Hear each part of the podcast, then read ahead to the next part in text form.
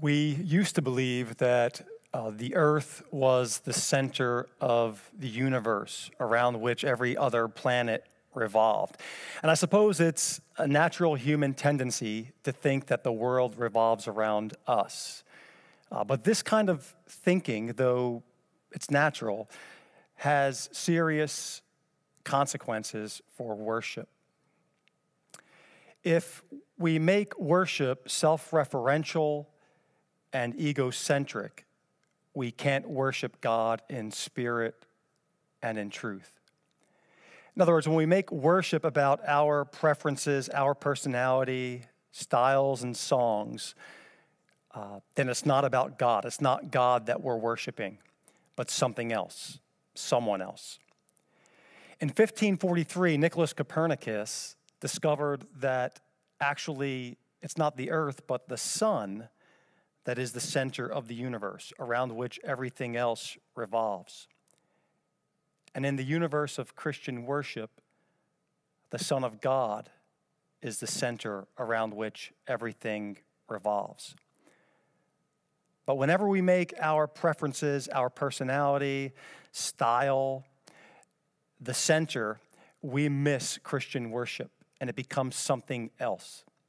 Psalm 95 uh, gets us back on track when it comes to worship.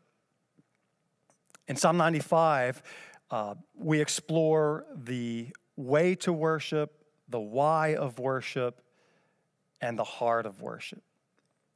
So let's jump right in. Let's talk about the way to worship. Uh, you get three times in verses 1, 2, and 6 of Psalm 95 a call to worship. Come, come, come uh, to worship. And there's this, there's this call to sing and shout uh, to shout aloud, actually, to the rock of our salvation.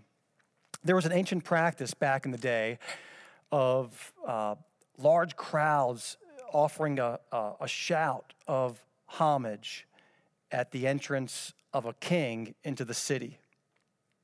Think about what happens when you're at Lucas Oil Stadium and Peyton Manning runs out uh, of the tunnel onto the field, and there's a shout of homage, acclamation. Or, or imagine being at a, uh, a concert and you've endured 90 minutes of mediocre opening acts, and then the headliner comes on stage and everybody goes crazy.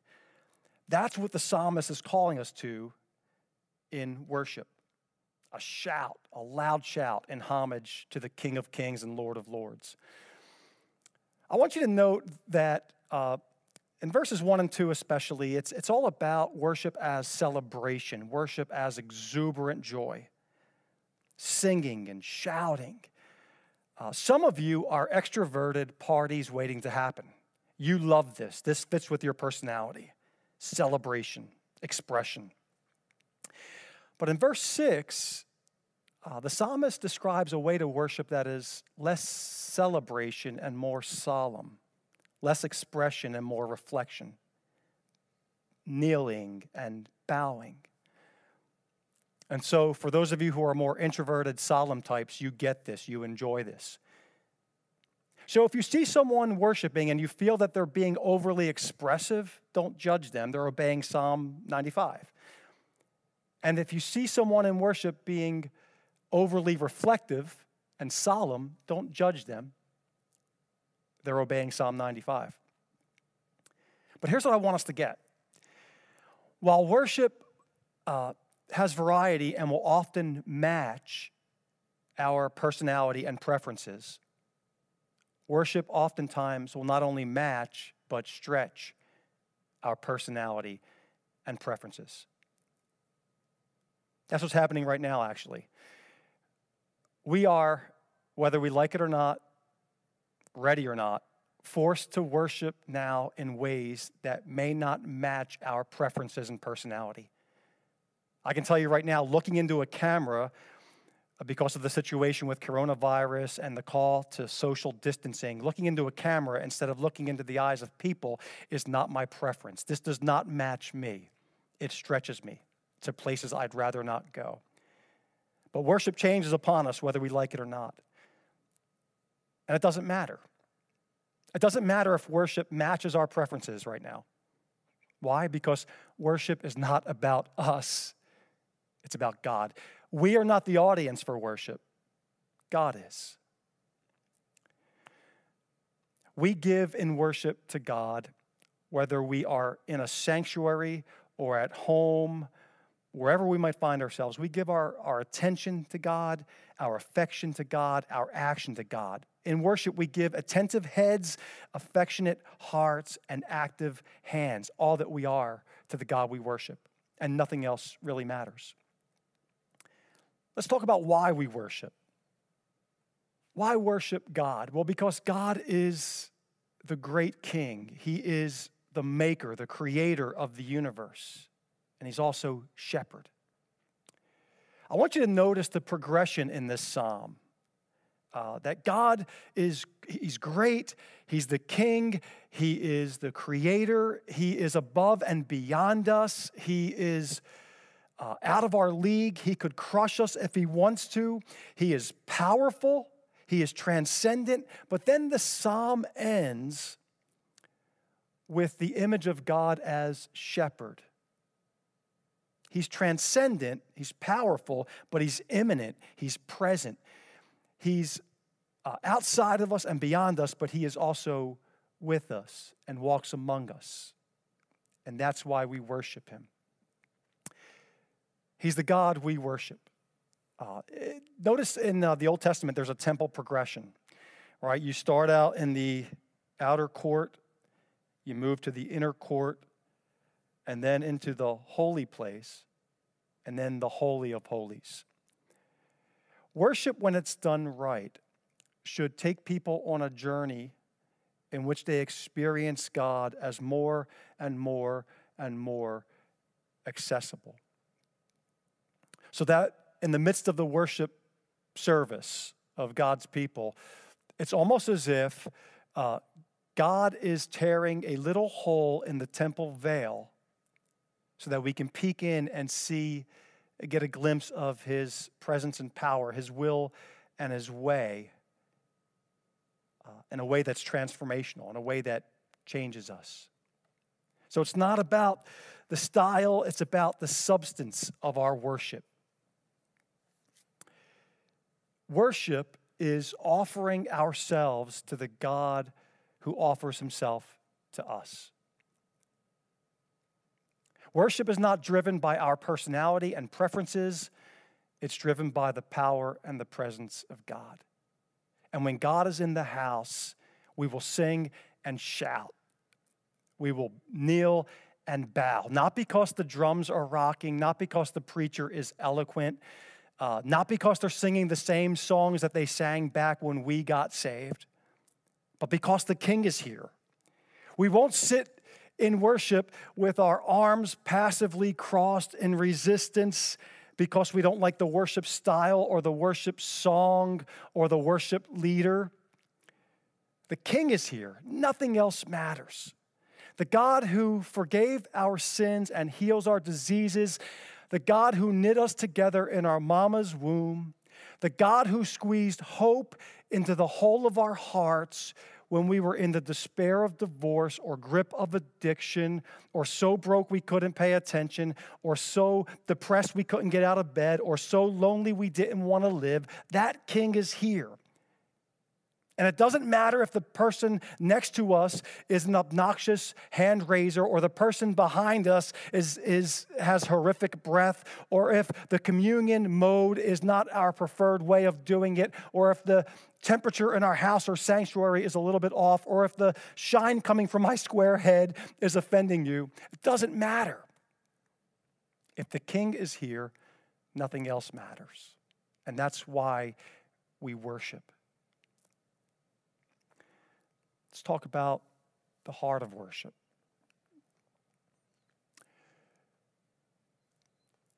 There's this allusion back to something that happened in Exodus 17, verses 1 to 7. Uh, the Israelites were just freed from slavery in Egypt, and uh, they saw miraculous signs from God.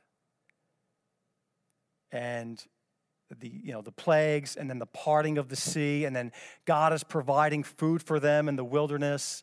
And then now in chapter 17 of Exodus, verses 1 to 7, water from a rock.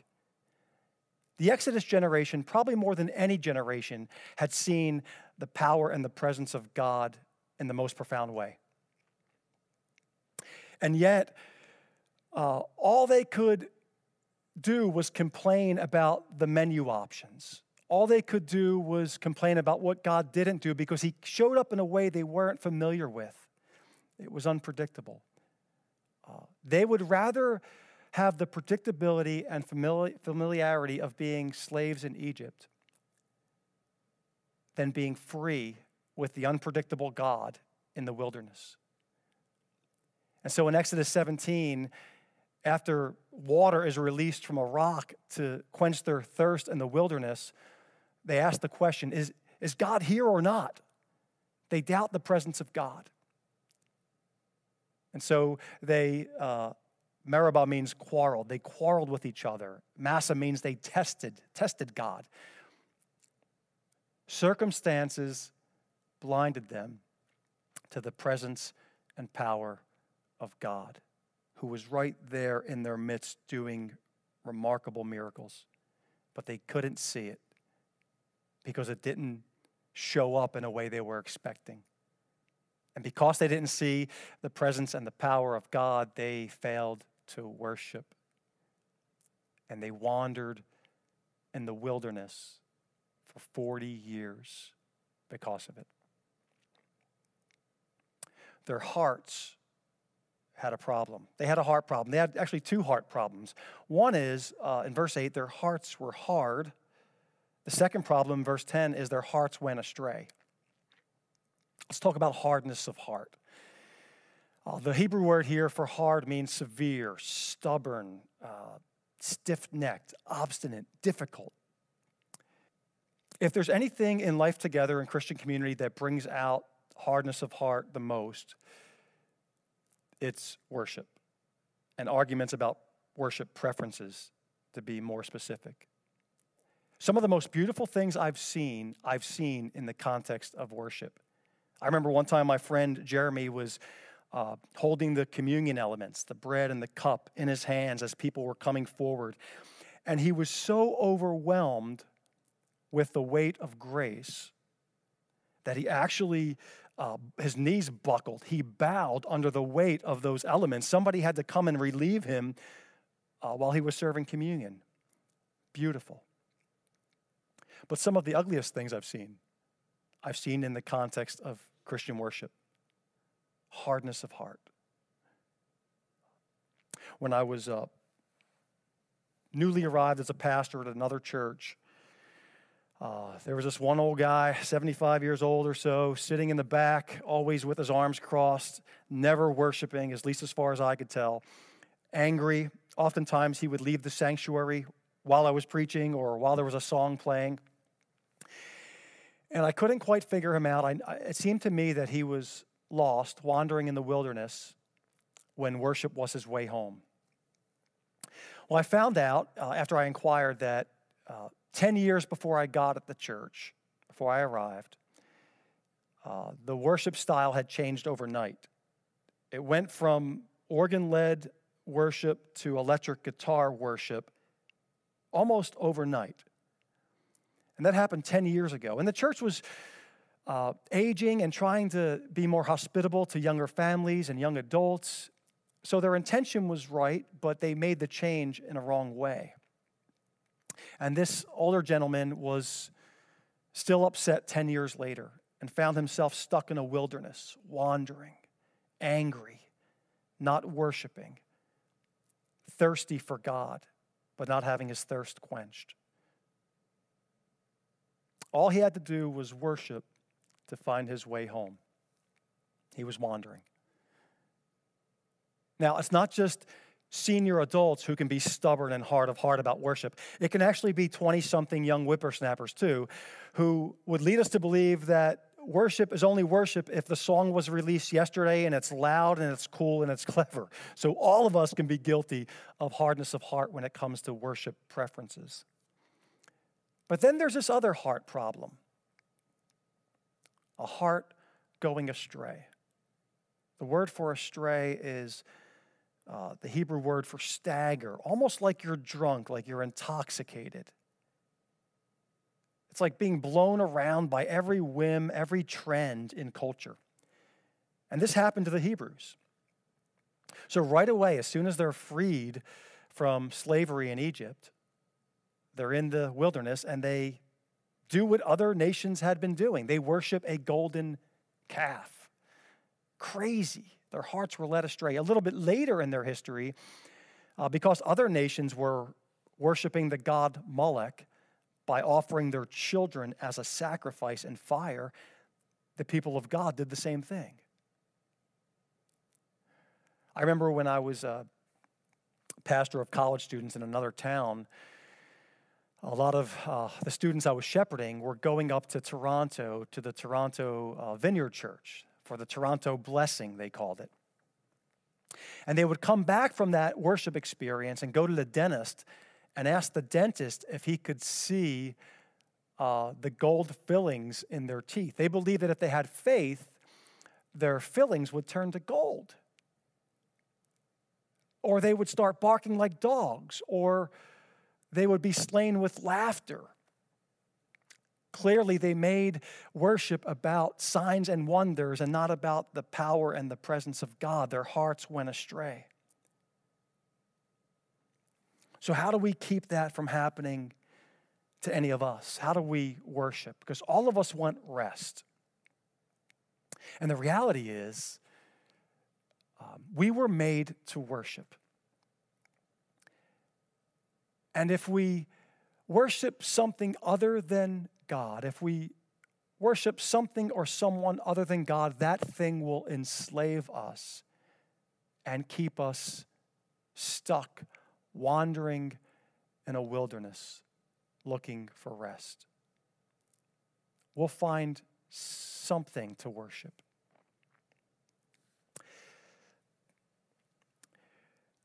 I think you know by now, Lakeview Wesleyan Church, that I love you. So recognize that what I'm about to say, I say in love. I've been here about eight or nine months. I recognize that every church I've ever been a part of has a sacred cow or two, a golden calf, something that is important that is made ultimately significant, a tail that wags the dog. And if I could be honest with you, uh, out of love, I'd say Lakeview Wesleyan Church, one of the sacred cows with which we wrestle is worship style and preferences. And all of us have them. And if we can't get past them, we will want to go back to the familiar, predictable way of Egypt instead of pressing forward to the future in the promised land of Canaan. There's generational preferences we all have, right? So uh, the builders want a worship leader to wear a suit and a tie, and the boomers want a worship leader to wear khakis and a collared shirt. And the Gen Xers, like me, want the worship leader or the pastor to wear jeans and a plaid shirt. And millennials want skinny jeans and tattoos. We all have our preferences. But our preferences can become too important. And in fact, true worship is evidenced by our willingness to express love to God in ways that do not align with our particular preferences.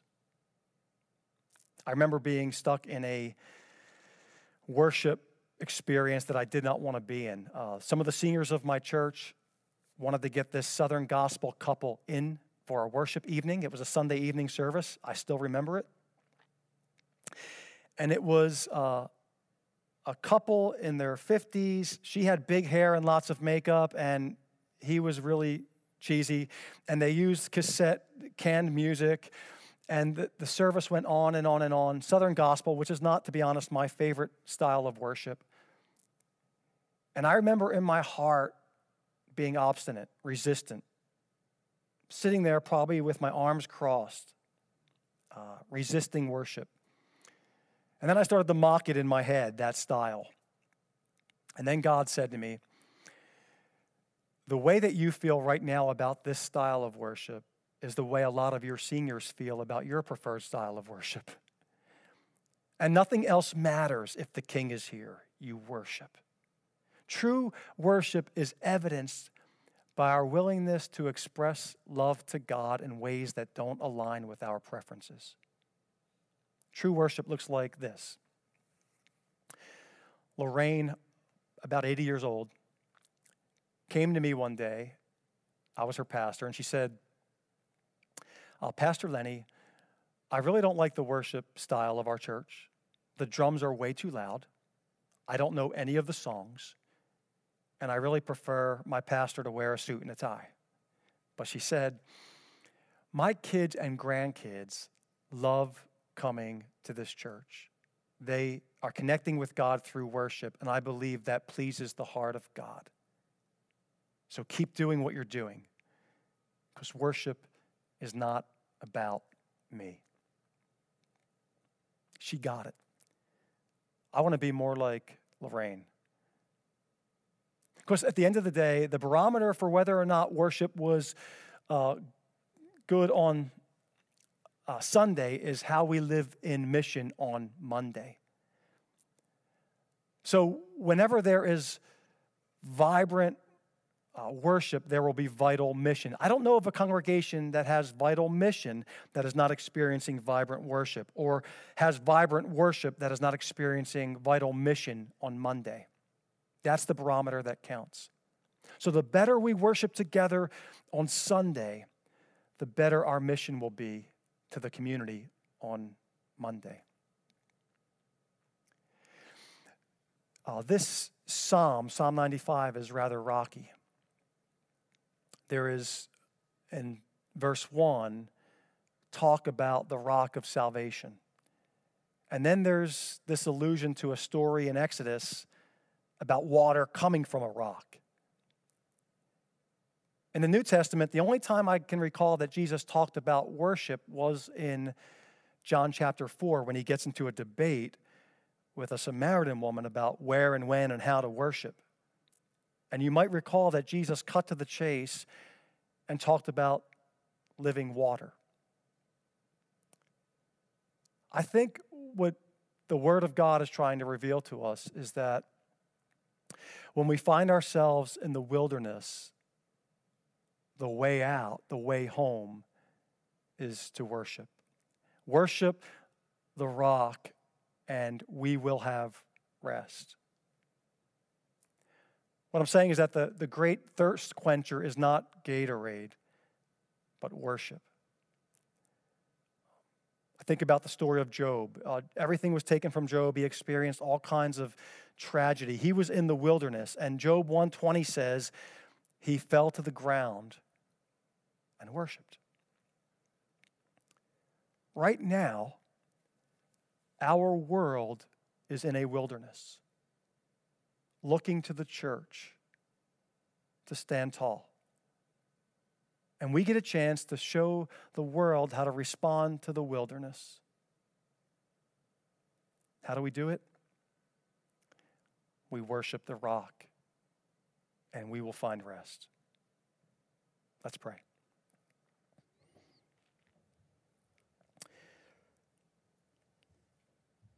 Lord, we will gather together, even if dispersed, to worship you in spirit and in truth. Forgive us for making worship about our preferences, our personality, our style, when it's really about your power and your presence. We will sing and we will shout, we will kneel and we will bow because Jesus the King is here. Quench our thirst in the wilderness we find ourselves in. In the name of Christ the rock, we pray. Amen.